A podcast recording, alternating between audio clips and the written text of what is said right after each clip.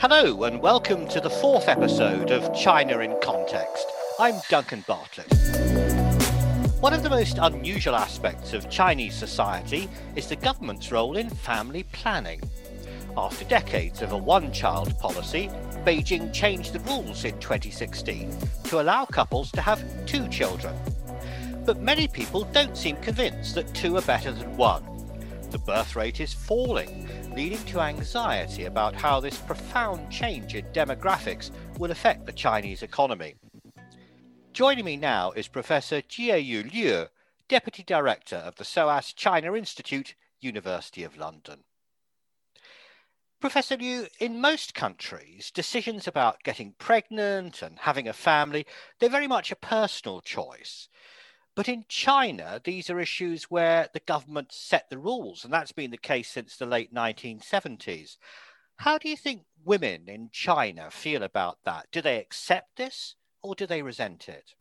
Actually, I found there are quite mixed responses toward this one child policy before this one child policy came along, having children was never a really a personal choice for Chinese women, as Confucian family ideology required women to have a lot of children and especially sons to continue the family line.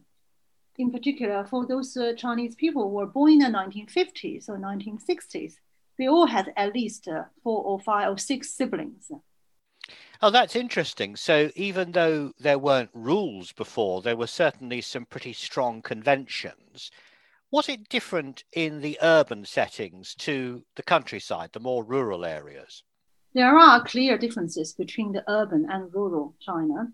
So, when this one child policy came along, some women, especially in the urban cities, they really welcomed this policy. I remember they told me that they could use this policy as a legitimate excuse to fight against the pressure from their in-laws to have more children. I remember one lady told me that she felt hugely relieved when this policy came along, as giving birth was extremely painful and she wouldn't like to go through that process again. But in rural China, without a state pension in place, so more children meant more labor and security for parents in old age Therefore, quite a lot of women I talked to in rural villages really resented this policy as they had to go through the forced abortion at that time. I remember one lady told me that in 1991, all the pregnant women in their villages who exceeded their birth quota had to be sent to the county hospital for abortion. Well, that's a, a shocking piece of information. Let's go back to that time when the one child policy was set in the late 1970s. It was before China started opening up to the world. What was the political thinking at that time? I think the government at that time was very concerned that the uncontrolled population growth would jeopardize the economic development.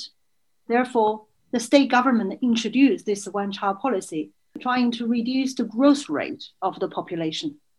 So for decades then there were these rules about not having more than one child.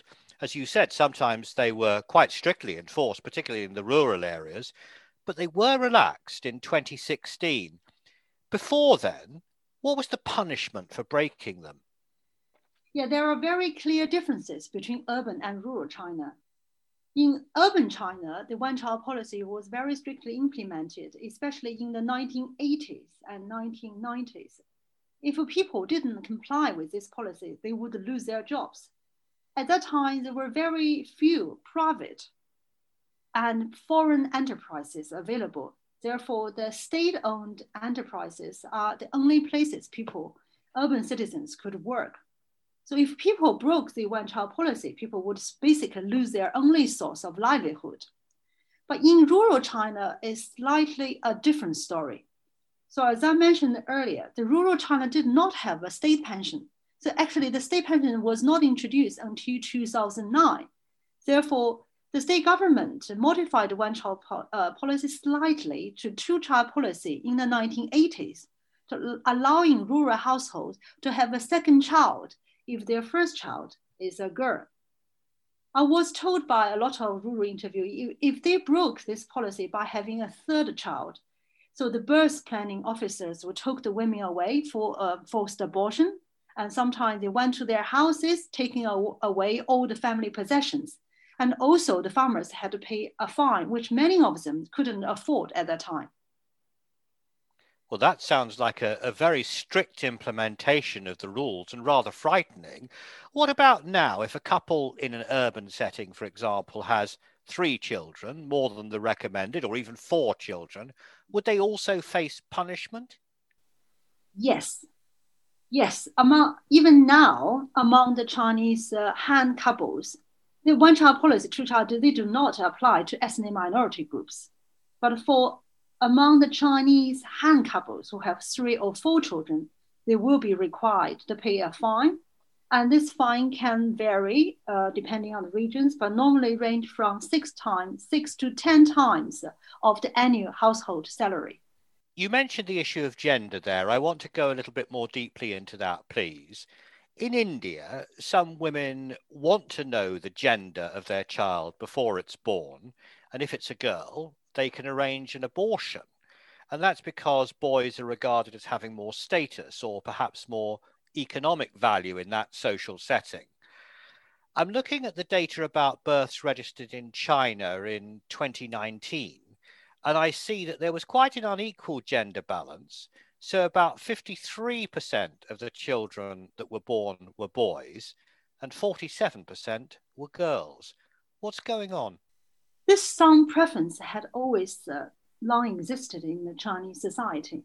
Uh, sons rather than daughters are considered to continue the family line. And in rural China in particular, this preference is very strong. I was told by some rural interviewees that in the past they had to go through the abortion if they found out their second child was again a girl, because the pressure from their husbands and in laws was huge. Officially, the, the selective abortion is illegal in China, but people always found ways around it. They could pay money to the hospital doctors or sometimes use the black market to find out the, the gender of their baby. Okay, so after the family has one child, either male or female, are they more likely to invest in that boy's or girl's education than they would if they'd had a big family? Would they be pushing the one child to do particularly well in exams and at school and so on?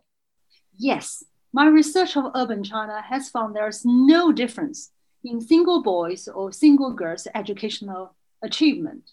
And the urban girls had gotten the unprecedented attention and care from their parents Unfortunately, in rural villages, in the presence of a brother, the family tend to prioritize the boy's development over the girl's development. I had to say that the empowerment of the urban girls is the unexpected, the positive consequence of this one child policy in China. What about childcare facilities? If a mother has a young child or even two children and she wants to continue her career and go to work, as a lot of Chinese women do nowadays, how easy is it for her to find somebody to look after her children? Well, it is not very easy. I mean, nowadays, the childcare provided by grandmothers has become a norm in, in urban Chinese cities. Myself, I grew up with my grandparents and only saw my parents once a week. The, the reason why grandparenting become a norm uh, was threefold. First, there are very limited childcare facilities for children under the age of three, even in big cities like Beijing and Shanghai. Second, there is a general distrust among Chinese families towards care provided by non family members. And third is concerned with availability of grandparents.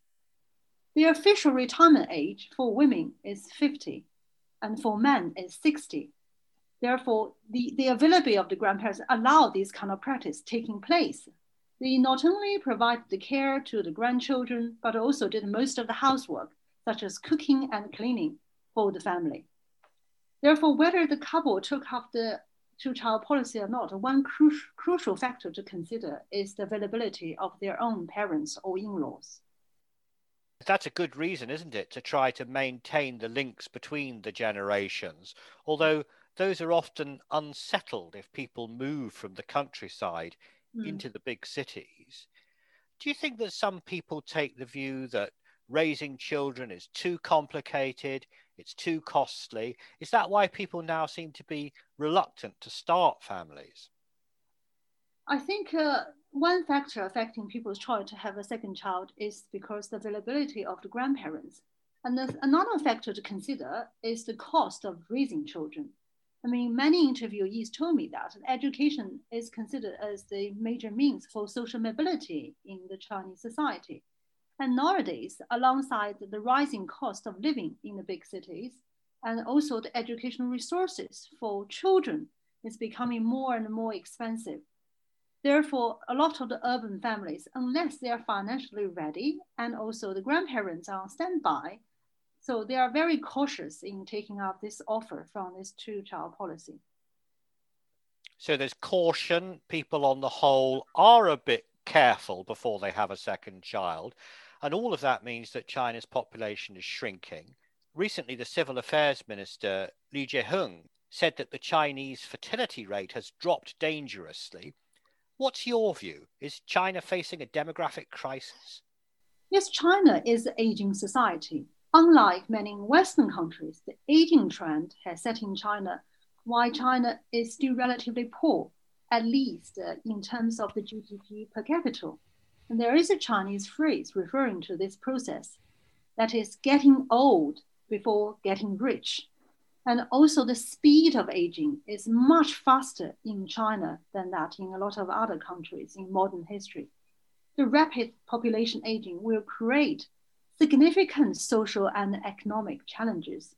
In my view, the impact will be uneven and differentiated in urban and rural areas due to this long established urban rural divide.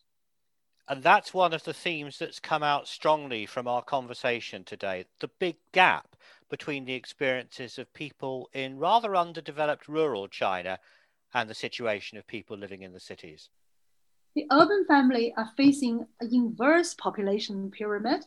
That is, among the first generation of the one child policy children, they must support two parents and four grandparents. In China, uh, we call this uh, the 421 issue. And there are inadequate care facilities either provided by the state or by the market in the big cities. In rural China, a different picture. Rural families do not have the same demographic structure as urban families. On average, the cohort over 60 years old has three or four adult children. But since 1990s, many of these adult children had migrated to the cities for work. Therefore, in the rural villages I visited in Shandong, Hunan, and Fujian provinces, I found that the majority left in the villages are only older people and grandchildren living there. And also, many rural households still do not have basic facilities. I remember I was interviewing a 78 year old lady in her bedroom, but there was no glass in her windows, only paper. And at the time, it was minus 15 in the middle of February. When I asked her if she felt cold, and she said she was used to it. And also, there's no sanitary facility. For example, in the rural family where I stayed in the village, they have to boil hot uh, water first and then pour water over them in order to have a shower. So I think there is a strong and urgent need for basic infrastructure development in rural China. Thanks, Jie for that recommendation. And you can find out more about the SOAS China Institute, which is home to the largest community of Chinese studies scholars in Europe, on our website, which also provides information about courses, events, and research. The website is SOAS, that's S O A S dot ac.uk. Alternatively, you could type SOAS China Institute into a search engine and it should pop up straight away. But until next time, that's all from us on the China in Context podcast team.